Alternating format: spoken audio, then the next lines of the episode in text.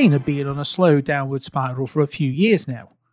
From the highs of 1995, when they finished as runners up with this,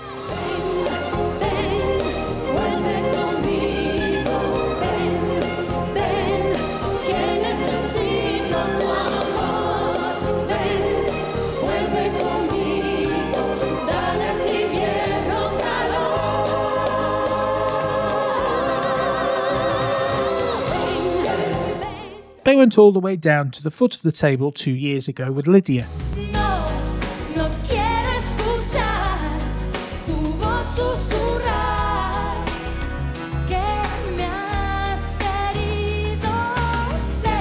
The public were then listened to for last year with a song that may or may not be about Colgate.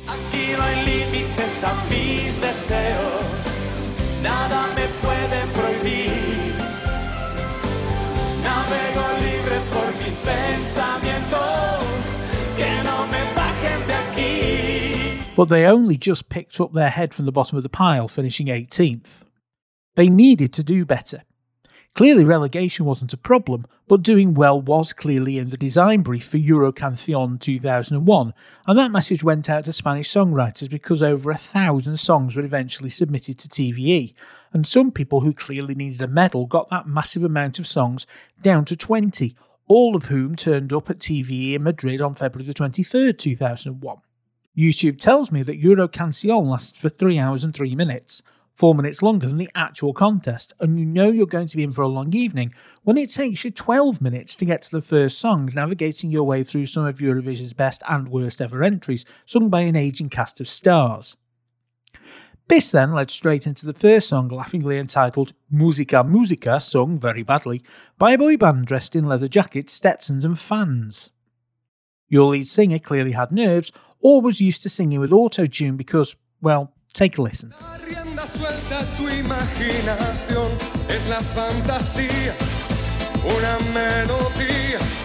que acompaña al sentir de la pasión y la poesía, te lleva a cualquier lugar. Sin alas puedes volar. And shockingly, that didn't end up in plum last place. In third place, we have this.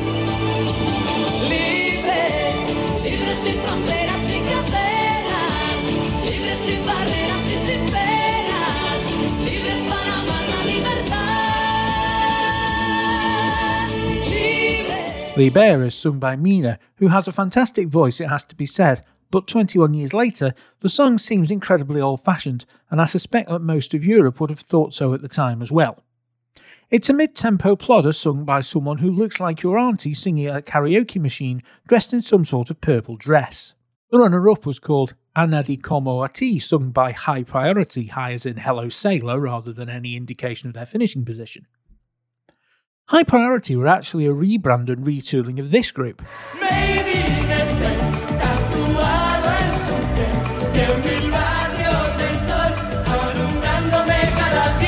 La Decada Prodigiosa, and they'd clearly been watching Eurovisions in the run up to this performance because they literally threw a bit of everything at the Spanish public. Two boys and two girls singing and dancing around the stage like steps. But from the fans of the old contest, the boys ripped off the girls' skirts, and it could be seriously argued that they were the closest either of the boys had ever got to a woman in their lives up to this point.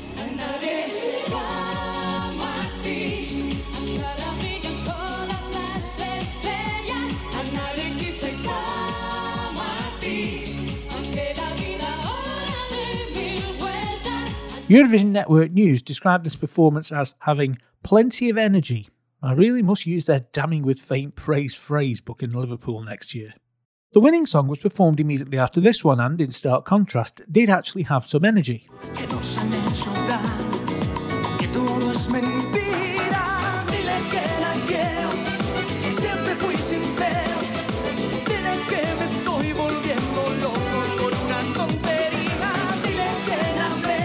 Dile que la quiero was a song that had Eurovision running all the way through it. It was written by Alejandro Abad, who had entered Eurovision himself with this in 1994.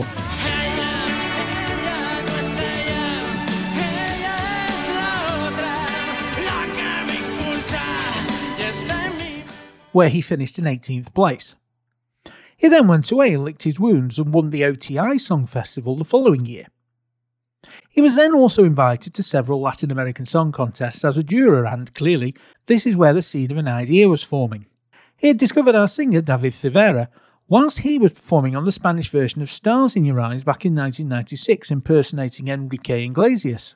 He failed to win that show, but was given the classic backhanded compliment of having his own style. He had a small and not very successful career in Spain, and then Alessandro advised David to go into Eurocanción, presumably because where else could you be seen by millions of people all in one go?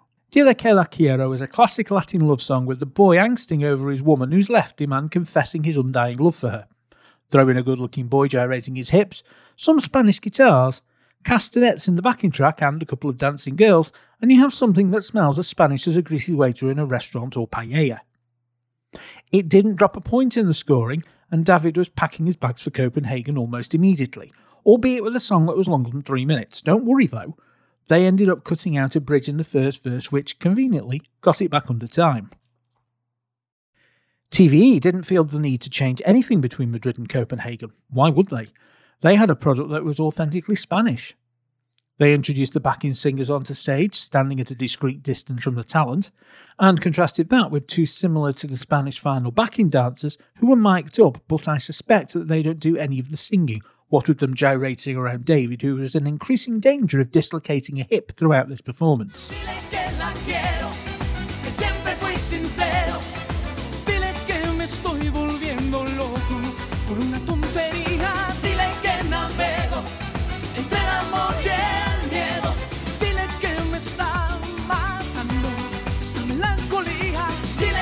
My problem, and by extension Spain's, is that it oozed sangria from every pore just that little bit too much for anyone outside of the Iberian Peninsula to get really properly excited by it.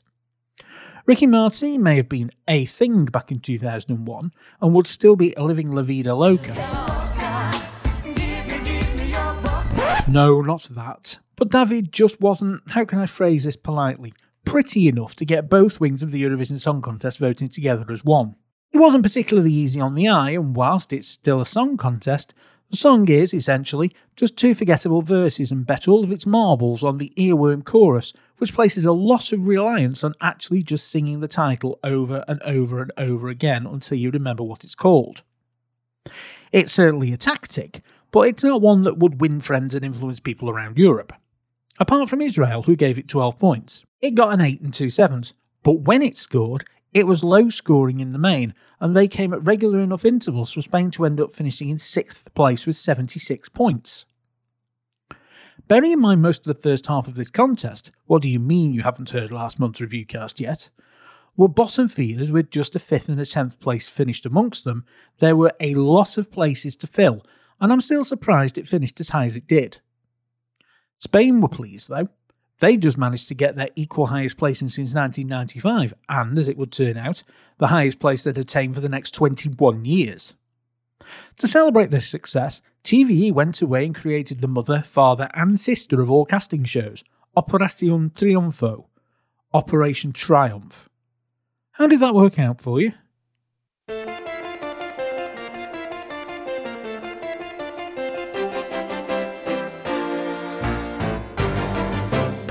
Now, you see, I never thought I'd say this, but the theme from Treasure Hunt is exactly the right piece of music at the right time. In this metaphor, Anneka Rice is played by the last five French entrants, four of whom combined for less points than a young Fanny got. Easy Tiger. And The Clue is clearly a blue card that says how to do well at Eurovision written in Comic Sans font. Well, it is 2001 after all. I don't know who Kenneth Kendall and Wincy Willis are in this play, but feel free to think about it, write it down on a piece of paper, then eat the piece of paper and never speak of it again. Because the treasure hunt theme is not for people only five of you have ever heard of. You have one message from You'll Stop the Clock writing team. Kenneth Kendall and Wincy Willis are, in no particular order, Jonathan King and Stefan Raab. I think I'm going to be sick. France 2 were none too pleased with its televiewers. They'd had a large break where they didn't have the national selection, and then they brought it back two years ago and promptly missed all the good songs and scored a total of 19 points between both of their entries since then. Deciding that the French couldn't be trusted, France 2 said mais non to that shit and went looking for a singer and a song themselves instead. They found a 20 year old French Canadian, massive mark for originality there, called Natasha St-Pier. The daughter of a nurse and a juvenile detention centre director, she started singing publicly young and released her first single at the age of 12 and her first album at the age of 14. At 17, she'd moved into musical theatre, taking the lead in the show Notre Dame de Paris. By mid 2000, she'd teamed up with Robert Goldman, who had written songs for Celine Dion, Quelle Surprise, and other French singers, and decided to write a song whilst, and I am not making this up, he was in Norfolk. And now, from Norwich, it's the quiz of the week.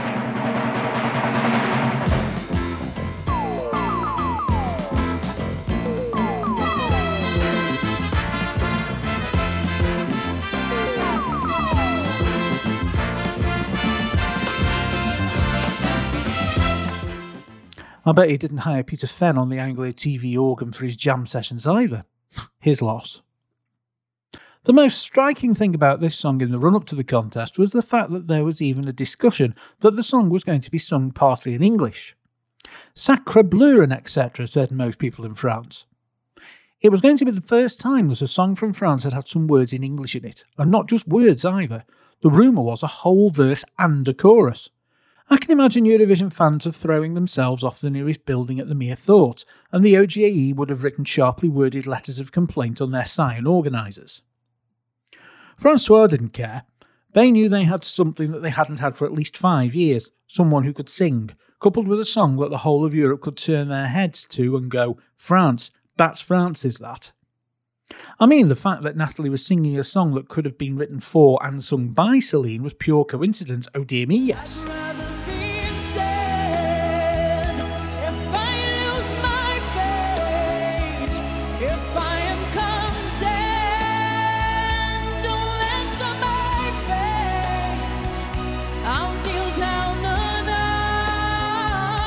Did singing that last part in English help or hinder it? Personally, I think it made little to no difference. I can tell that there are probably lyrics that have been shoehorned into the song in a vain attempt to make it sound natural, and that's why it's done at the end of the song rather than halfway through, but your television viewers wouldn't have given a damn about that. They were too busy having their heads turned by the nice lady in a red dress being all French on their telly screens and oh my god, it's in English now. If she'd have sung a rousing French bit at the end of the song, I suspect she would have got just as many points out of it as she did. That would be 142 of the buggers with 312 Bosnia, Portugal, and the Russians, and it scored consistently high to middling points across Europe, except in Malta where it scored an out, and in Spain where it scored just the one, and it ended up in fourth place overall. This song gave France their highest score to date, and it's only been beaten twice since. Natasha has had a successful career out of it, and as for her songwriter, trying to repeat his success, he clearly went away to a worse place than Norwich when he wrote this for 2015.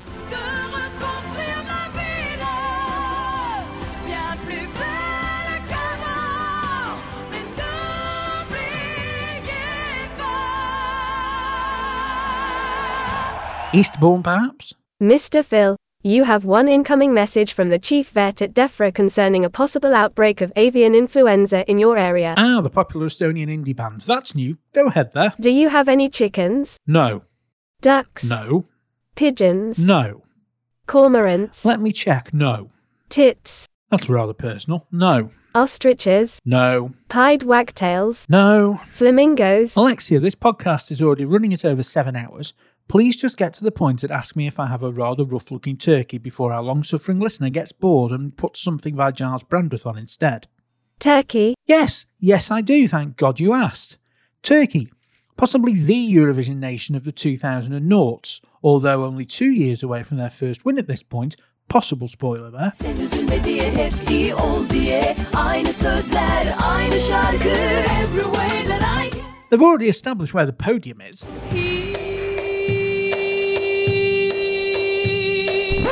The spectaculars of Hadise, Kenan Dogulu, Athena, Sibel Tüzün, and Mor ve Ötesi, none of which sadly have any surviving audio footage remaining following a mysterious fire at the DR archive later this evening, were already rolling off the conveyor belt. The fragrant Leylaklar of Buket Bengisu were imminent. Henüz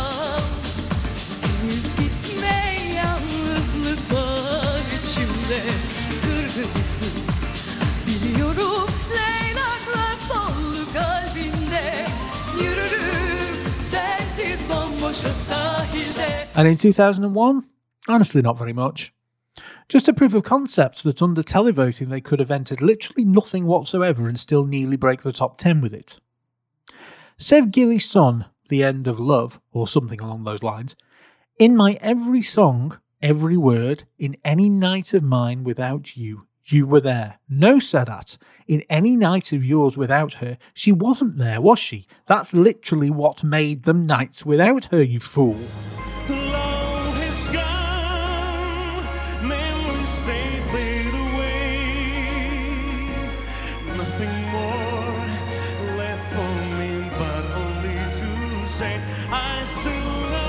I dislike this less than Haldor Lægreid, as did somewhere between 7 and 21 of the juries. And it filled whatever would otherwise have been an awkward 4 to 5 minute silence in between France and the United Kingdom, so I guess it served a purpose. Let me take you back, dear listener, to the early part of 2001 when you were young and I was probably even younger, and the BBC had totally lost the plot about the European Contest of Populist Song. They were only four years removed from winning the damn thing and three years from coming second, but they still didn't get it. They didn't understand the concept of televoting in a Europe wide sense, and they still believed they could put anything into the contest because UK in it. Now, granted, this could have been any year in the last 20, but 2001 was a particularly bad patch. We'd just come off our worst entry in terms of position ever,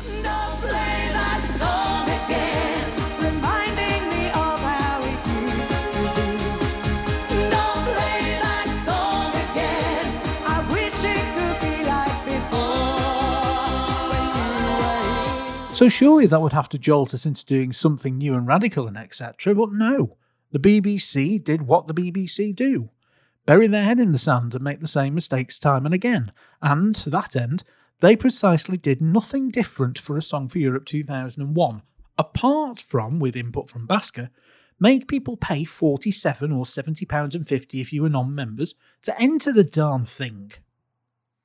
A professional panel consisting of the BBC, the British Academy, and the Music Publishers Association whittled an unspecified number down to the final eight for a radio semi on the 22nd of January. This would have been the fifth time that they'd have tried that and would persist with it for another three years in an example of the BBC going, Well, we won in 97, so it must be totes fine. The truth is probably even simpler. There was no will to do anything with the actual song selection. They didn't have the guts at that time to take it internal, FNAR, so the powers that be left it to wither on a vine and die of its own accord, only ploughing in resources when the Saturday night came along because the Eurovision final makes good telly. That would be a continuing theme as well in the following years. That radio semi eliminated four songs. Hold on, Mr. Phil. You are glossing over a chapter in your storied Eurovision history. Yes, thanks, Alexia. I really, really didn't want to draw attention to it. You write this script and record my voice. Don't talk bullshit. That's a fair point. So, yes, in case you didn't know, I was actually the nominated musical director for this.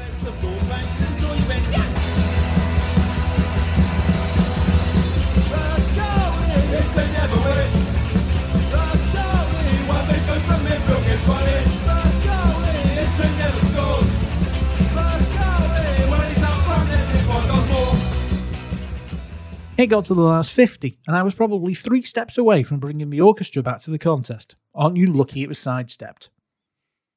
Anyway, that radio semi final eliminated four songs, including, our writing team tells me, the anointed favourite.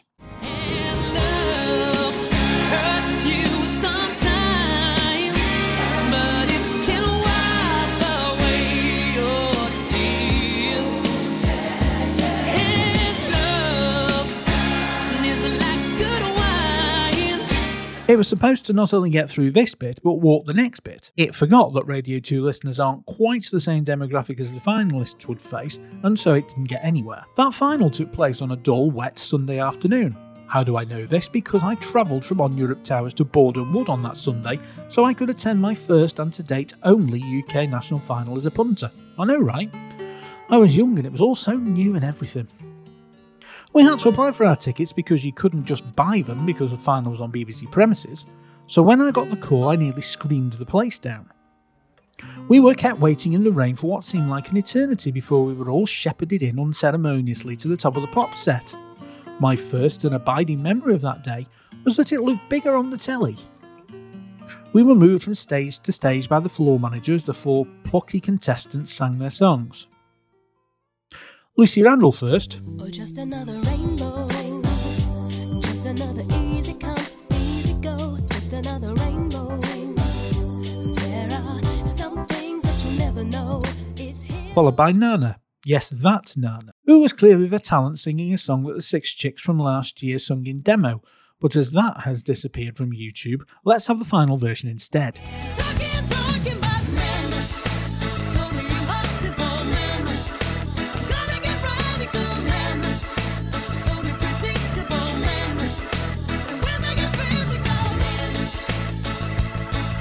Then your winner, then Tony Moore, a member of Iron Maiden and Cutting Crew no less.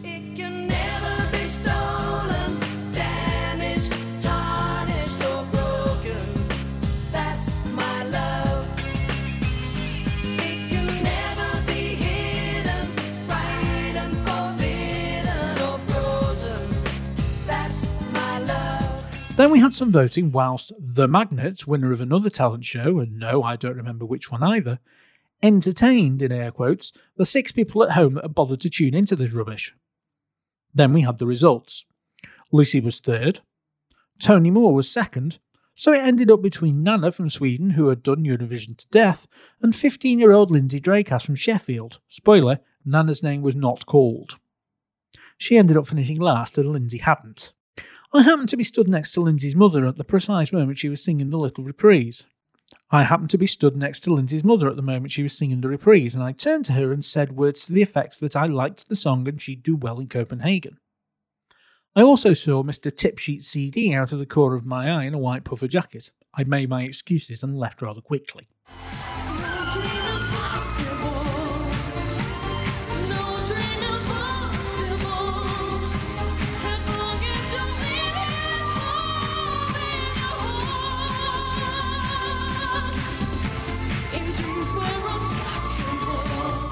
I was clearly young, dear listener, because No Dream Impossible was a bit of a dog.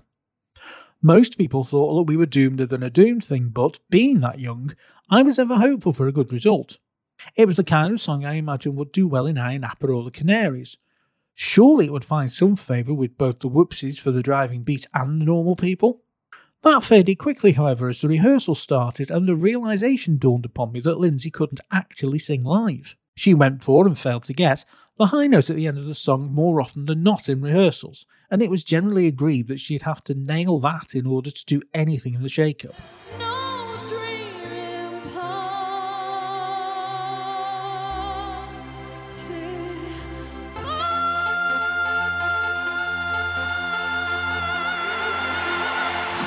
There was also a rap break in this song for reasons beyond my tiny brain. You got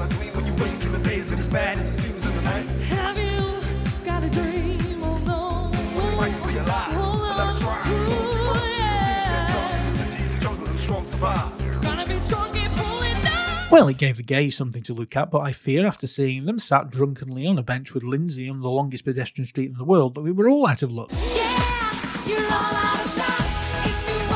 Thanks, Selma. The televoters of Europe saw this and went, What is this child doing on our screen? She's not insert dance artist of 2001, is she? And promptly failed to give it many points. They didn't give it a zero, but they didn't give it many more. The highest it got was a 4 from Ireland, because UK, and only another 10 juries thought it was worthy of any points at all. It ended up with 28 of them to finish down in 16th place, the UK's lowest position to date. Thank God we paid enough money to keep us from being relegated, because we would have been in a position to do so. Things would take a turn in 2002 before getting much, much, much worse. Whilst the rest of Europe's fans were having very loud orgasms over Melody Festival and being the greatest thing ever since sliced bread and all that shenanigans, some of us were heading in a very different direction.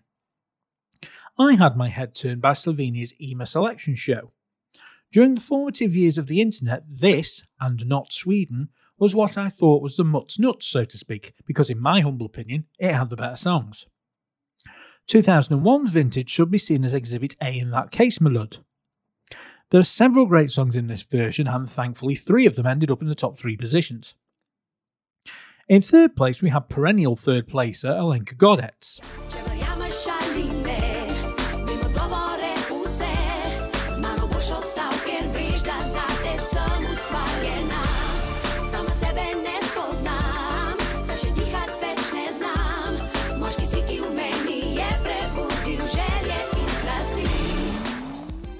Singing a song which shares similarities with her best attempt two years later.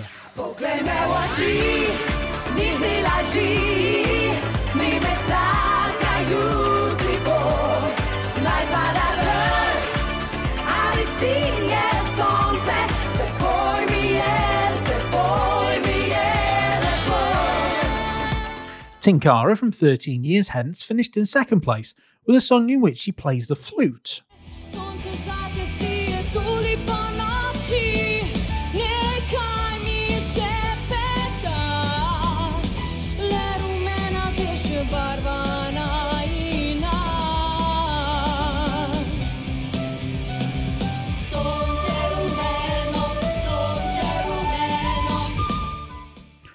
She went and led the televoting rankings as well, but they were only weighted as having 33% of the total score, and the official jury and a panel from the broadcaster, in a not smelling dodgy at all kind of way, chose something else.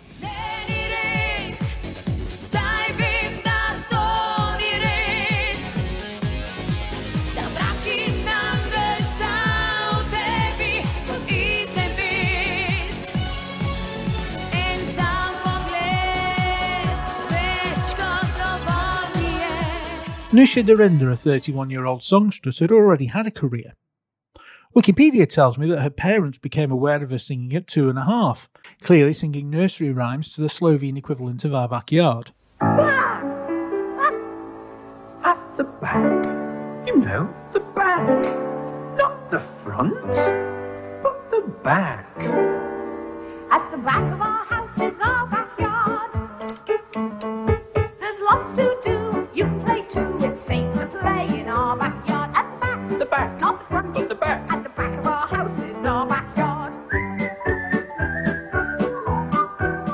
Sidebar here that is the most condescending opening to any television show ever. Back to Nusha though, she started singing in choirs, playing the accordion, and wanted to become a nursery school teacher, but decided sitting down telling stories to a bunch of bored five year olds paled into insignificance with the chance of becoming an international recording artiste.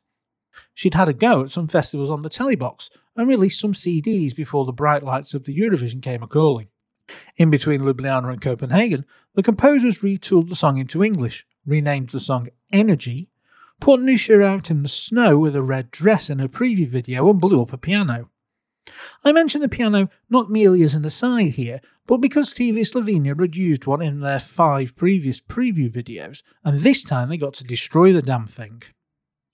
When this one got to Copenhagen, the only things destroying this one's chances of a big result were negative camera work by DR and the fact that the Slovenian styling or consulting department had decided to dress Nusa in fancy dress, looking like an angry wasp.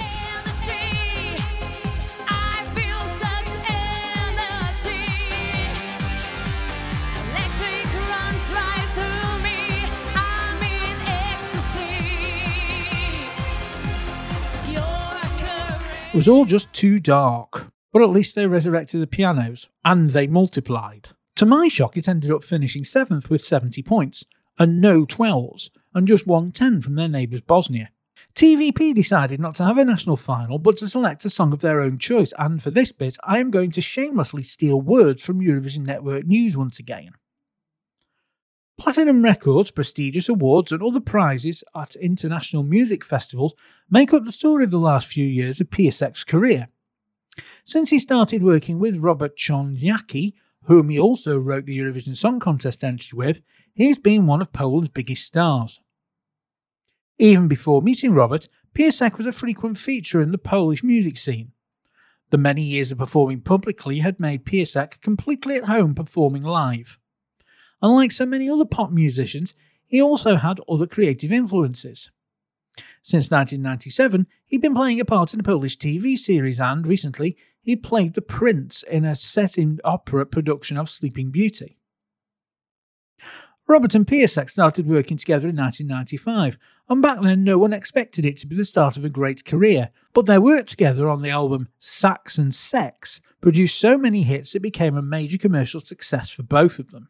Robert played the saxophone, and in addition to his work with Piasek in his band Demono, which Robert spends a lot of energy on, That band has become one of the most successful ones in the Polish music history, and Robert has been part of it from the start in 1987. He was greatly responsible for the band's seven albums. He's currently finishing another CD with Demono, not now, but obviously in 2001. Who's behind the mask? You don't have to ask. I'll tell you all there is about me. Cards are on table. And I have land to hide. Feelings deep inside. But anyway, when this song got to Copenhagen, Piasek was clearly feeling the chill of the Danish spring because he came onto stage in a bear pelt. Or possibly ermine, who knows? But almost immediately disregards it, therefore raising the question what was the point of spending money on getting it? To be fair, he might have got it from Oxfam, it was never actually confirmed. He then bops lightly around the stage, doing a lot of pointing and singing to the crowd rather than to the cameras, whilst his three backing singers do some sort of prancing in the background, but the cameraman almost ignores completely, and they seem to get their gobs on shot by accident.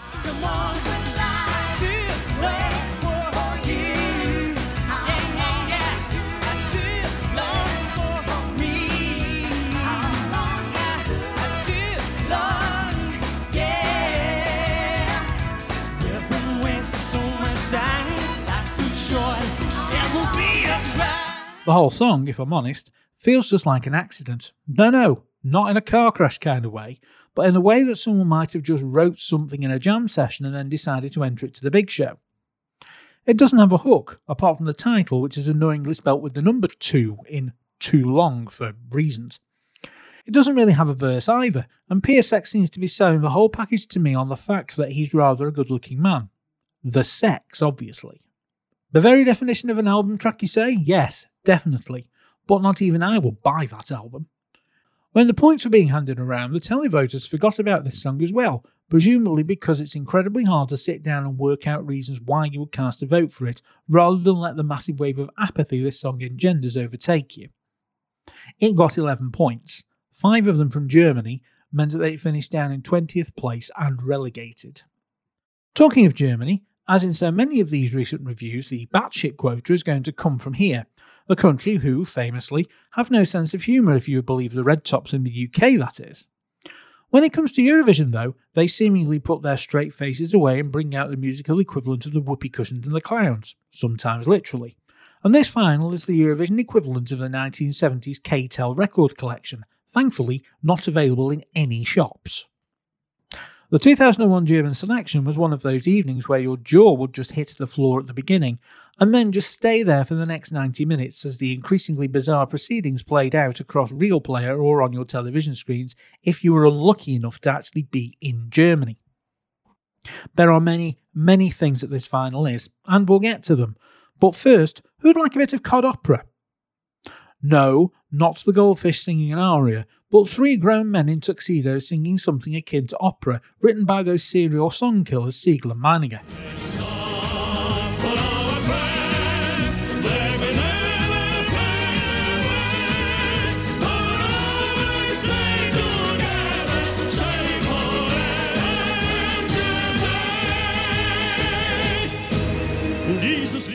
It's a song that sings of love and understanding, they sang, presumably as they goose stepped into Poland. If you're imagining three hair flicks singing this song, that would be funnier than this camp old nonsense. Talking of camp old nonsense,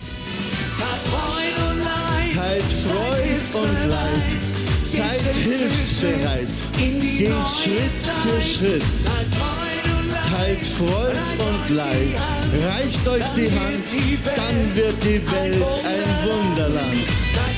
Why not get a singer in some grey military gear and a famous exuberant German fashion designer with a small dog singing a song with cheap Latin beats?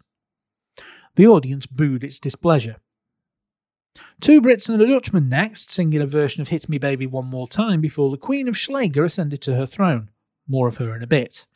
This shit show goes on apace with an oversized bald man dressed as a Roman gladiator singing some sort of song with girls cavorting around him, a blonde haired man whispering into the microphone, a rip off of any Scorpion song ever by a man called Illegal side 5009, Joy Fleming looking more like Grotbags than Carol Scott ever managed, plus two other wannabes on stage, Zlatko, who is, apparently, a star from Big Brother and an awful singer. He got booed as well, by the way. More Scorpion wannabes, someone called Kevin. Finally, just when you thought your fever dream was wearing off, you get confronted by the Germanic equivalent of Zelda from the Terrahawks singing another Siegel and Meinunger composition about a birthday party. Terrahawks, stay on this channel. This is an emergency.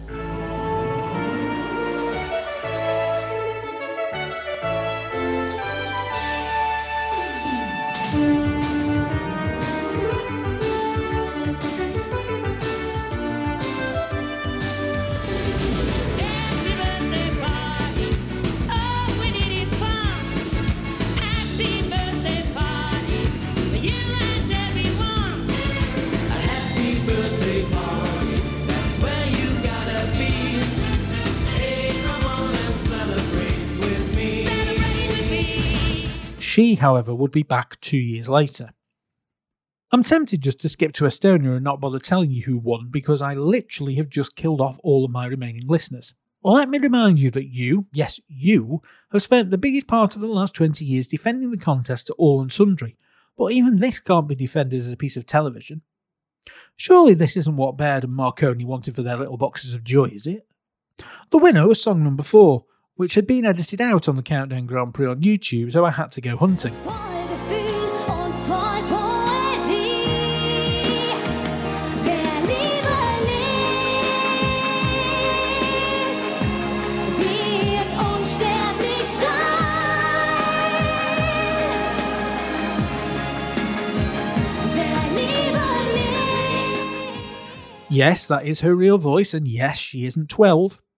Michelle was only her stage name. She was born Tanja Gisela Hewer in 1972 and is, it says on YouTube, a German Schlager singer. I'd never have guessed that. Apparently, her big break was through a friend that worked at a state broadcaster, and she got the chance to perform on the old telly box back in 1993. People recognised her talent, such as it is, and she ended up being a great success with songs like this one and Stop Me If You Think It's a Bit Contrived.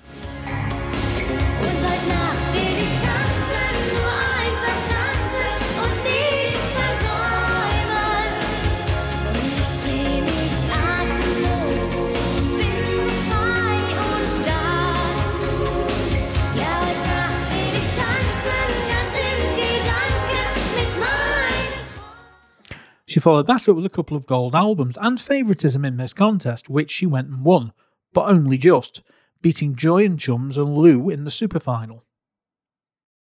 Michelle was no stranger to Eurovision either. She'd lost out to Bianca Schomburg in 1997 with this.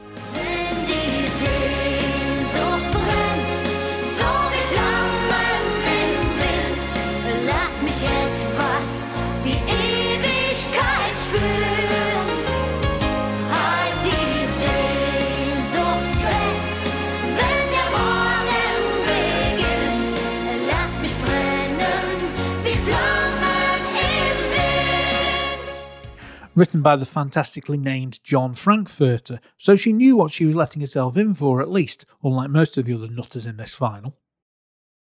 When the Germans got to Copenhagen, they let Michelle not only ride her Harley Davidson into her own delegation party, not a euphemism, upon which she looked tote ridiculous, it has to be said, they also let her commit the cardinal sin of Eurovision. Well, a cardinal sin of Eurovision. She waved at the audience. Now, I know what many non Eurovision fans are thinking. She's on a big stage. That's okay, but no, dear listener, not at all.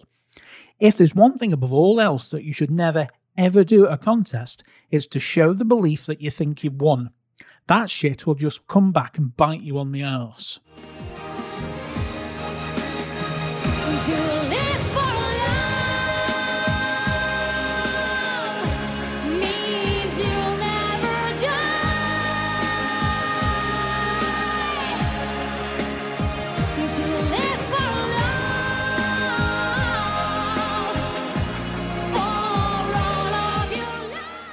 And so it came to pass like night follows day that it came back and bit her on the arse. If you couple that wave with the overall air of pouting and the look of smugness that was going across her face throughout the song, you get the inevitable conclusion that she didn't win. Also, they managed to shoehorn in some English at the end of the song as well as an afterthought because people need to understand what they're voting for, apparently. In the greatest Schlager contest of them all, Die Schlager Schlagerkönigin failed because the song was just shit. Portugal and Spain liked it second best, but that was as high as it got, and for reasons I still can't quite fathom, the Russians thought it was the third best song of the evening. No one else got it anywhere near that. But it picked up enough small scores to end up in 8th place with 66 points. Mind you, as I've said before, not everything in this contest could finish in a heap near the bottom of the scoreboard. Spoiler alert Estonia win the 2001 Eurovision Song Contest. Now, I appreciate that this concept shouldn't come as a great surprise because ETV have been doing rather well of late. I mean, they've put in some decent songs in the main up to this point, and their stock was definitely on the way up. So, why then did the song that's often cited as the worst winner ever by people who have lost all semblance of taste, I mean, you, radio's Lisa Jane Lewis, amongst other people, actually pull it off? Well, that, dear listener, it's a story in many parts. Firstly, off to old Tallintown in late 2000 we go, when the head of ETV called up one Maian Ann Kärmas and uttered the immortal words, Write me a winner. She'd written a sixth place for Estonia back in 1999.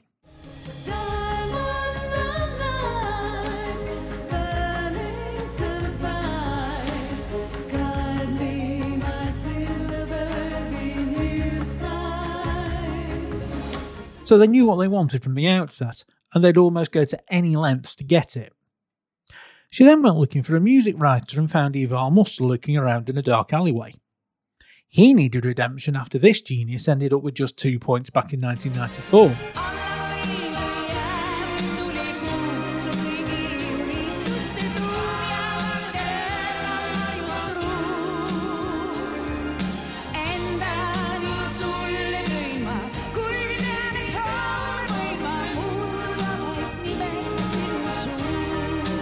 And they went and concocted a song, more of which in depth later, but first they had to win the Eurolaul.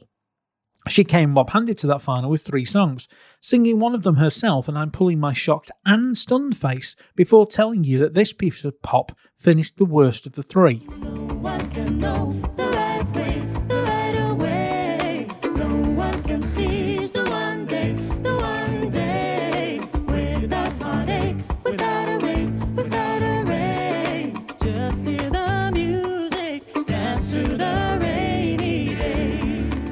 International jurors can be stupid. Mind you, Estonian jurors aren't exactly the most hinged bunch because look at what they allowed into the final. Get, get my master, get. You are so lazy and fat. Get, get my master, get. Why are you so lazy and fat? But nails and teeth. Cat Story finished last, unfortunately. At the other end of the scoreboard, it was a straight fight between this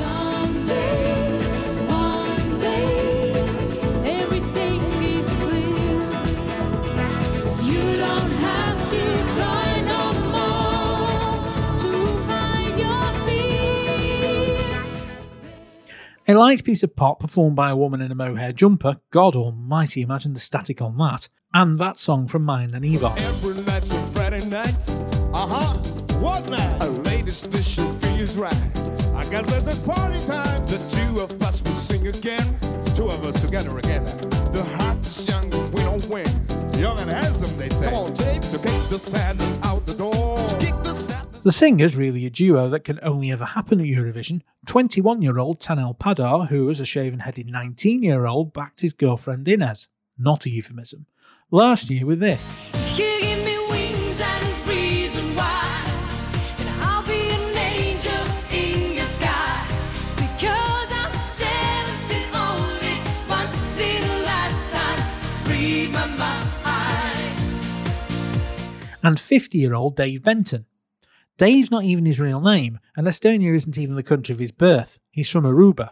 He settled in Estonia after getting married to a woman he met on a cruise ship, who just happened to be Estonian.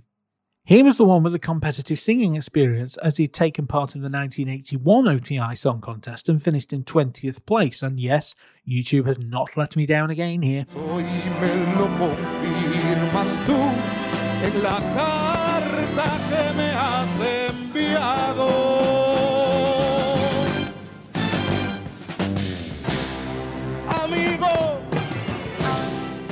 They were joined on stage for moral support by a band called 2XL. Sto posto peľúbam, sto posto jedna a nádežda dúfam, jasne mám navera. No, not XXL, 2XL, who were a rather good looking boy band comprising of Lauri, the one I had a crush on, Kaido, Sergei, and Indrek, who were, sources tell me, produced by Ivar Must, so that doesn't sound at all like they got the gig as an inside job then. Oh dear me, no. It's a song that declares that every night is a Friday night, which has always perplexed me, because if that was the case, we'd never get to the Eurovision proper, and some might uncharitably say that's what should have happened here. Eurovision Network News described it as 70s disco, with the song not being strong enough to win. They and you had all bought into the narrative. The narrative being that you needed to be a good song to get the public of Europe to vote for you. This is not a good song, but it is what ETV wanted it to be a winner. You have the old man, the good looking singer, and four backing singers just happy to be there, singing a song about nothing in particular, apart from having a laugh and a joke. And unlike some of their main rivals, who are either Greek and way too serious and straight laced, Swedish and shouty, French and Celine Dionesque, or Danish and looks more wooden than your common or garden bookcase from IKEA, this lot had an authenticity about them.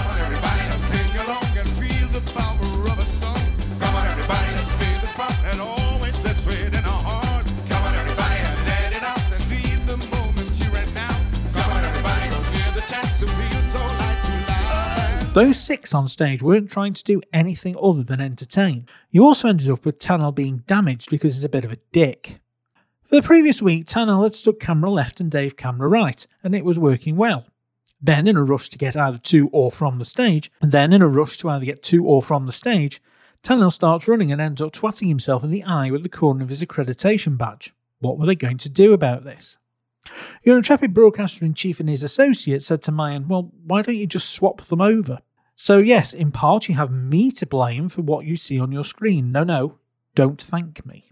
That voting sequence that I've seen a million times has made all the sweeter knowing that I was behind a dividing curtain between the press centre and the green room, screaming like a fucking banshee every time points were awarded to Estonia. Because we got to know Maian, we had signs made up saying victory for Estonia, in Estonian naturally. She smiled coyly when she saw this because she thought they didn't have a prayer. However, those very average televoters at home decided almost en masse to sack off what would have been a worthy winner musically and go for the out and out enthusiasm and entertainment put forth by Dave Tanel and 2XL.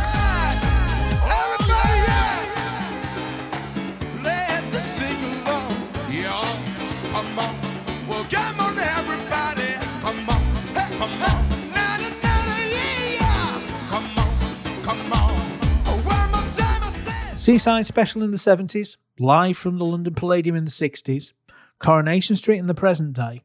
They all go to show that the viewing public might not know what's good for them, but they know what they like. They liked a bit of the old continental knockabout, as Wogan used to say. It got 198 points in the end, with 9 sets of 12 points, giving it a 21 point win. My chum and I, as soon as the voting had finished, raced the seemingly marathon like distance from the press centre to the bowels of Parken. Got let in, or blagged, whichever the may.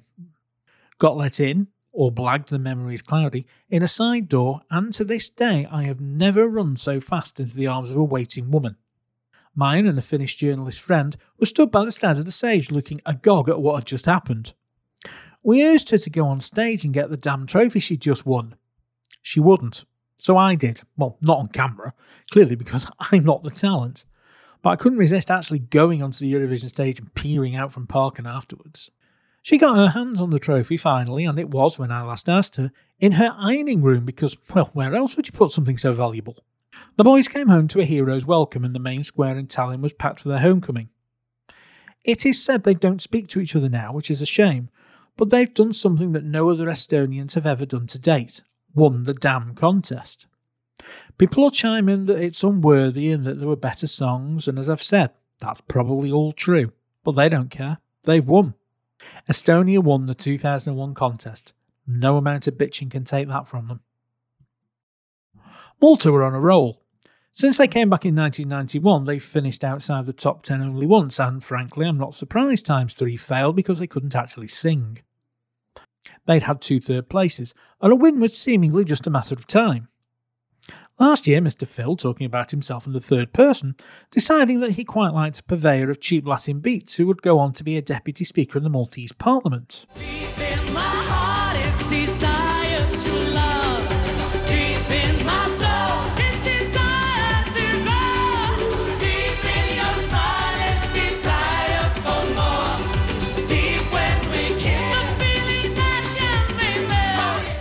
And no, I'm not making that up. She is currently on the Privileges Committee, and I wonder if she can merengue her way into meetings.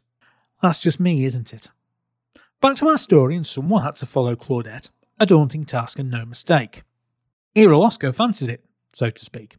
She got four songs to the big show at the Mediterranean Conference Centre in downtown Valletta, a quarter of the whole damn field.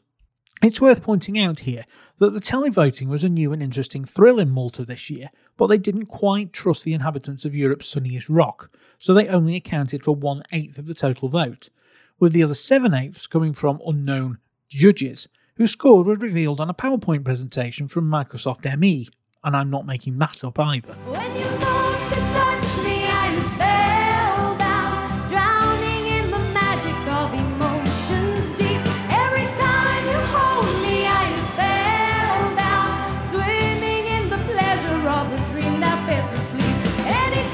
Anytime. Ira Losco will come back next year and wreak her revenge. The juries and the televote were in complete accord, though, luckily. The juries gave you winner 134 out of 140, and the televote 12 meant that it was a bit of a rout.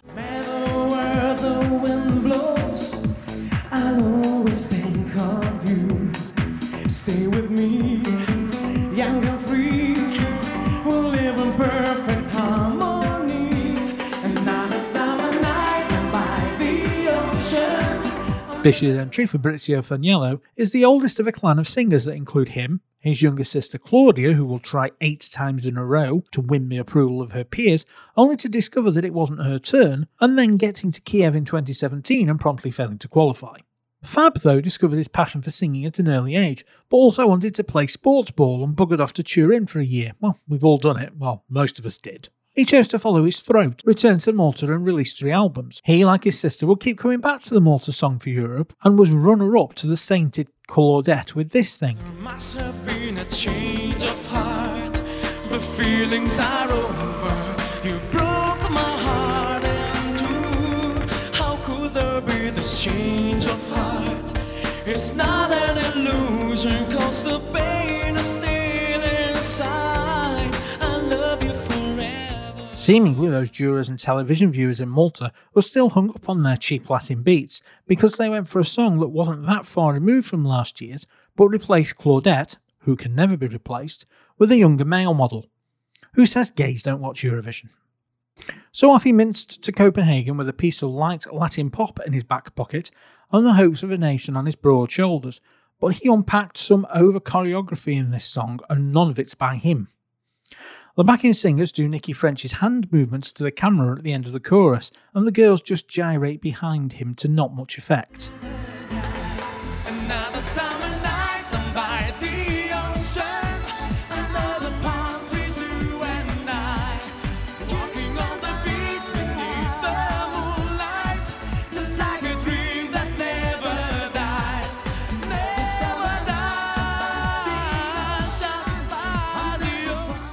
Also, the mix seems wrong as well, and I'm basing this on two facts. The first one is that it just sounds wrong. That and the girls' microphones are seemingly turned up too late when they have to sing, and it just sounds cacophonous rather than harmonic. There were just better songs in this competition, and even the most generous commentator would have heard that Fab was on a hiding to not very much. Apart from in Denmark and Russia, bizarrely, who gave him 12 and 7 points respectively. It would only gain another 29 points from around Europe, and if you can finish inside the top 10 with a meagre 48 points, you know you dodged a bullet. He'd come back to Malta Song and try again, and again, and again. And the Burghers of Malta decided it was his turn again in 2006. I'm pretty certain he'd wish they hadn't bothered. Greece has not always been a banger powerhouse of this contest. In fact, it could be argued that for the first years of their Eurovision journey, they were bang average, bordering on the hideous. They were either withdrawing because they were having a spat with Turkey or not doing very well at all. They'd even taken three years out after their well publicised debacle and mismanagement of their 1998 entry, which, if reports are to be believed, almost led to their disqualification. They were relegated in 1999 and failed to turn up in Stockholm because they said they couldn't afford to go. For the reintroduction to the contest, they decided to have a national final held at the Rex Music Hall in Athens, a name which makes me think of some sort of canine version of Knees Up Mother Brown, with 10 songs slated to take place. Sadly, or unsurprisingly, depending on your point of view, one of them just had to go and get itself disqualified because it wouldn't be Greece or Eurovision without a bit of drama. So ultimately, you were left with nine songs, which were whittled down to four for a so called super final, with a jury and televoting deciding the winner. There ended up being a split decision between the jury, who went for this one,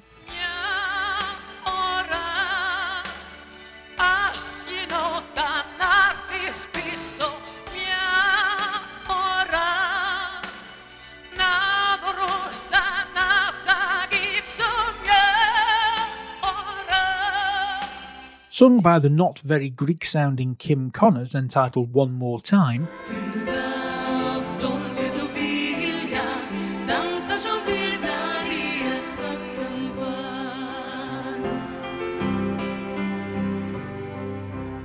No, no, no, nowhere near as good as that one.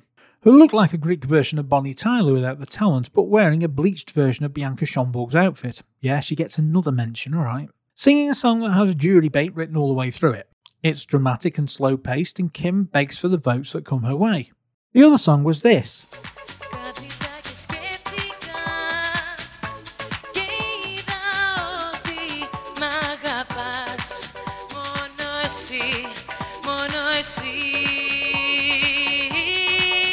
The Greek sounding up tempo pop music song sung by those famous Swedish Greeks Nikos Panagiotis, whom, even if you had only seen him once, you would instantly define as Greek, and Helena Paparizou, who's your typical Greek lovely in a tight dress for the lads. They'd had hits in Sweden, specifically this one.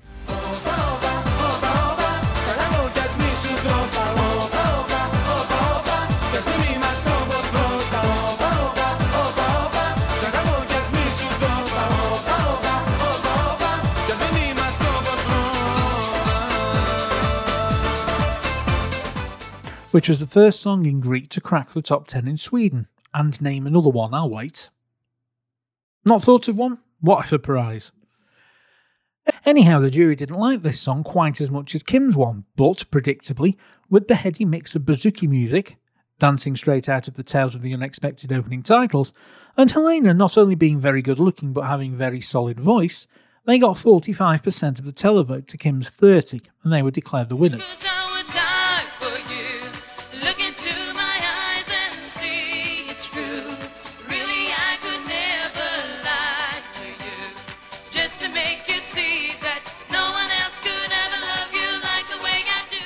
For the Greeks and Eurofans, this was almost the second coming.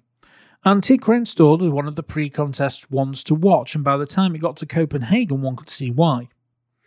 Apart from a change of outfit, precisely nothing had changed between Athens and Copenhagen. Elena was now dressed in all white, with her dress cut all the way down her front, looking like someone had had an accident with the pinking shears just before she got on stage. This appealed to a large demographic that may not have been entirely paying attention on the telly box until about now minutes.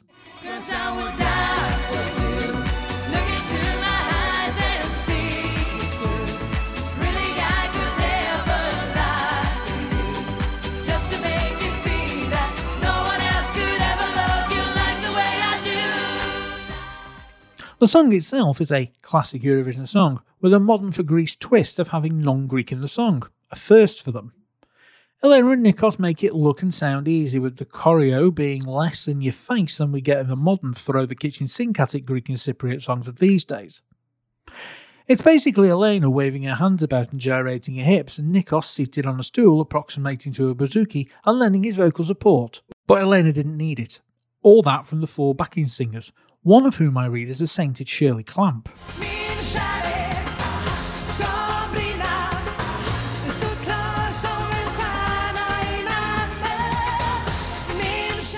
An argument could be made before any of the points had come in that this was the one to beat. Principally because it was true to itself and wasn't trying to be clever or kitsch, but Greek and in a televoting context, reaching as many Greeks outside Greece would be a positive. When it came to the scoring, it got the expected 12 from Sweden, plus a 12 from Spain because they always like a pretty lady singing a song. That's about it though. Two sets of 12 points. It only got 110 as well from Israel, and despite scoring points from every single country in the contest, they were not getting the consistent high scores across the board needed to challenge for the title. It ended up in third place with 147 points. Greece's hopes had been built up and then crushed by the public, the people they thought they had in the palm of its hand. ERT and the Eurovision then went through a mini brain explosion in 02 and 03 before thinking that they needed more up tempo shenanigans to do well in this contest, literally telling Europe what a good song was for most of the next few years without deviating from that recipe. Elena will come back to the contest as well. I wonder how she'd do. In the latest edition of Phrases You Never Thought Phil Would Say, the quality of the songs in the 2001 Dansk Melodi Grand Prix is stratospheric. I could quite happily do a podcast on the entire final as it stands, but I won't. But you do get a deep dive on it here because, frankly, it's what you deserve. Ten songs were on stage at the Messe Centre in Herning that night, five of which got through to a super final, and every one of them is a banger, as the youths would say. The weakest one came last.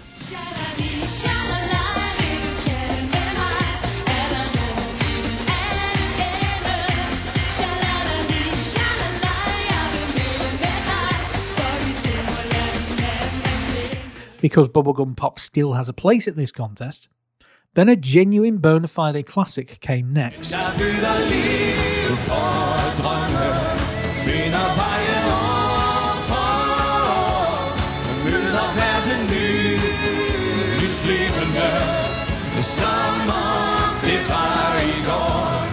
Den der ser med åbne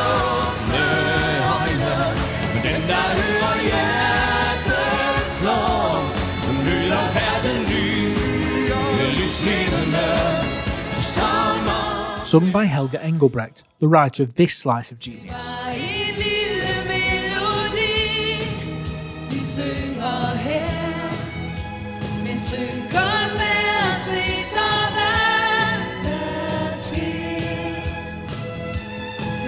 And it's just a damn good song with a great chorus to it that would have done well in Copenhagen. He'd be back next year too with the equally great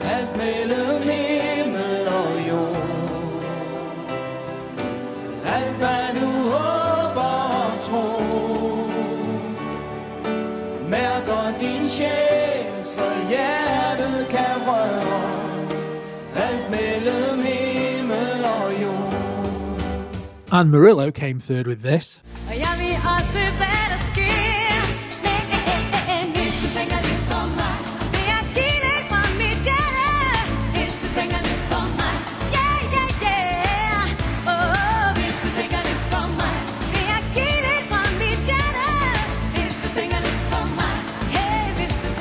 A song which gets stuck in my head on a monthly basis when I realise just how brilliant it is. Also, is it the law in Denmark that great female singers have to have a gap in their front teeth? Bay 6 were the runner up. They were an a cappella band. Alexia, play Whitliff Bay. If you like to sing it, if you like to swing it, do it with us. Thank you. Their brand of a cappella wasn't as cloying and smug, but was about a land down under.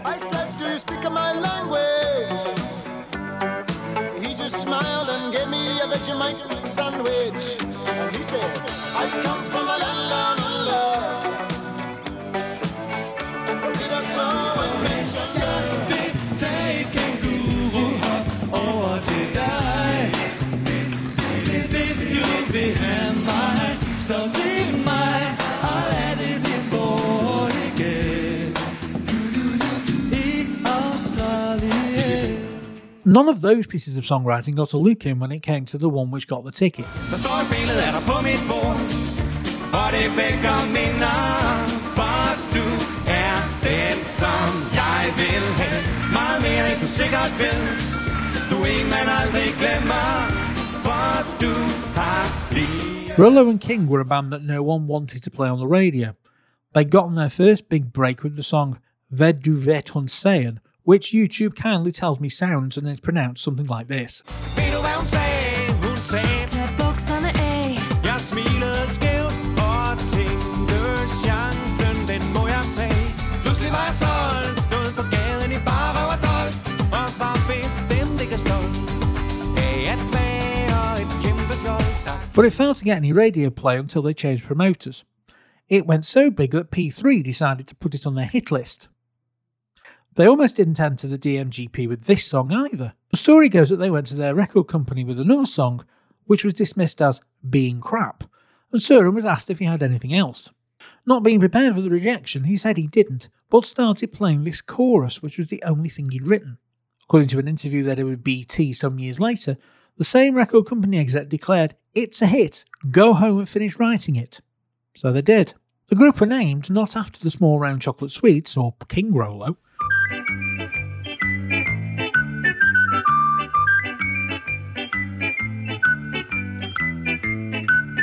But two popular dogs' names in Denmark. I suspect, though, naming the next group for the UK Rex and Rover would be the equivalent. Actually, that's not a bad idea. Søren and Stefan grabbed a passing Signe Svendsen because Søren's brother knew she could sing, and they recorded the demo. Fast forward a couple of months, and they'd just won in front of 2 million Danes, and the honour of hosting the hometown entry was theirs. They started out with no expectations, but as Eurovision approached, they felt the attention from the world's press. And me. Because in my first moment of, oh my god, I'm actually press now, I met their record exec and Søren. In fact, my abiding memory of that meeting was that he was preposterously tall. Couldn't tell you what he said to me. He could have declared undying love, I was too overawed. The hype around the song grew, not just because I'd met him, I hasten to add here, but because the people were realising that there wasn't a lot to beat in the European final. Everything was in place for their seemingly inevitable win. Their record company was preparing to release an English language album.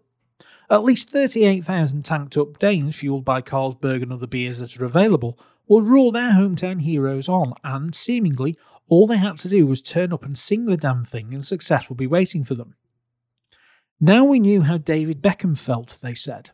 Everywhere we go, we had journalists. Yeah, sorry about that. They turned up and sung the song, and they didn't put a foot wrong. They didn't come across as slappable oiks on stage, just a couple of lads singing a song, Stefan with a guitar, Søren had the stronger voice, their harmonicarist was there as well, plus two other backing singers. They even had two winners' moments, one when Signe walked to the front of the stage and stole the show. The second one was when Søren kissed her at the right moment of the song. It was totally flawless. never ever let you go. Though you hurt my feelings, you bring back memories all the time. I'll never ever be the same since you left me lonely. So please come back to me again. Unfortunately, despite being technically perfect in every way, the people of Europe had a direct choice to make. They could either vote for the song that was performed better or the song that entertained them the most, and they went with the latter. Søren and Stefan ended up with 177 points, 21 behind Estonia with 6 sets of 12s. Their dreams of European domination had been crushed by the one variable they hadn't taken into account humans. They stopped recording together a couple of years later and went on to do different things. Stefan went back to his day job as a teacher. Søren battled depression and worked as a gym manager and as a masseuse, but is now hankering for the stage again.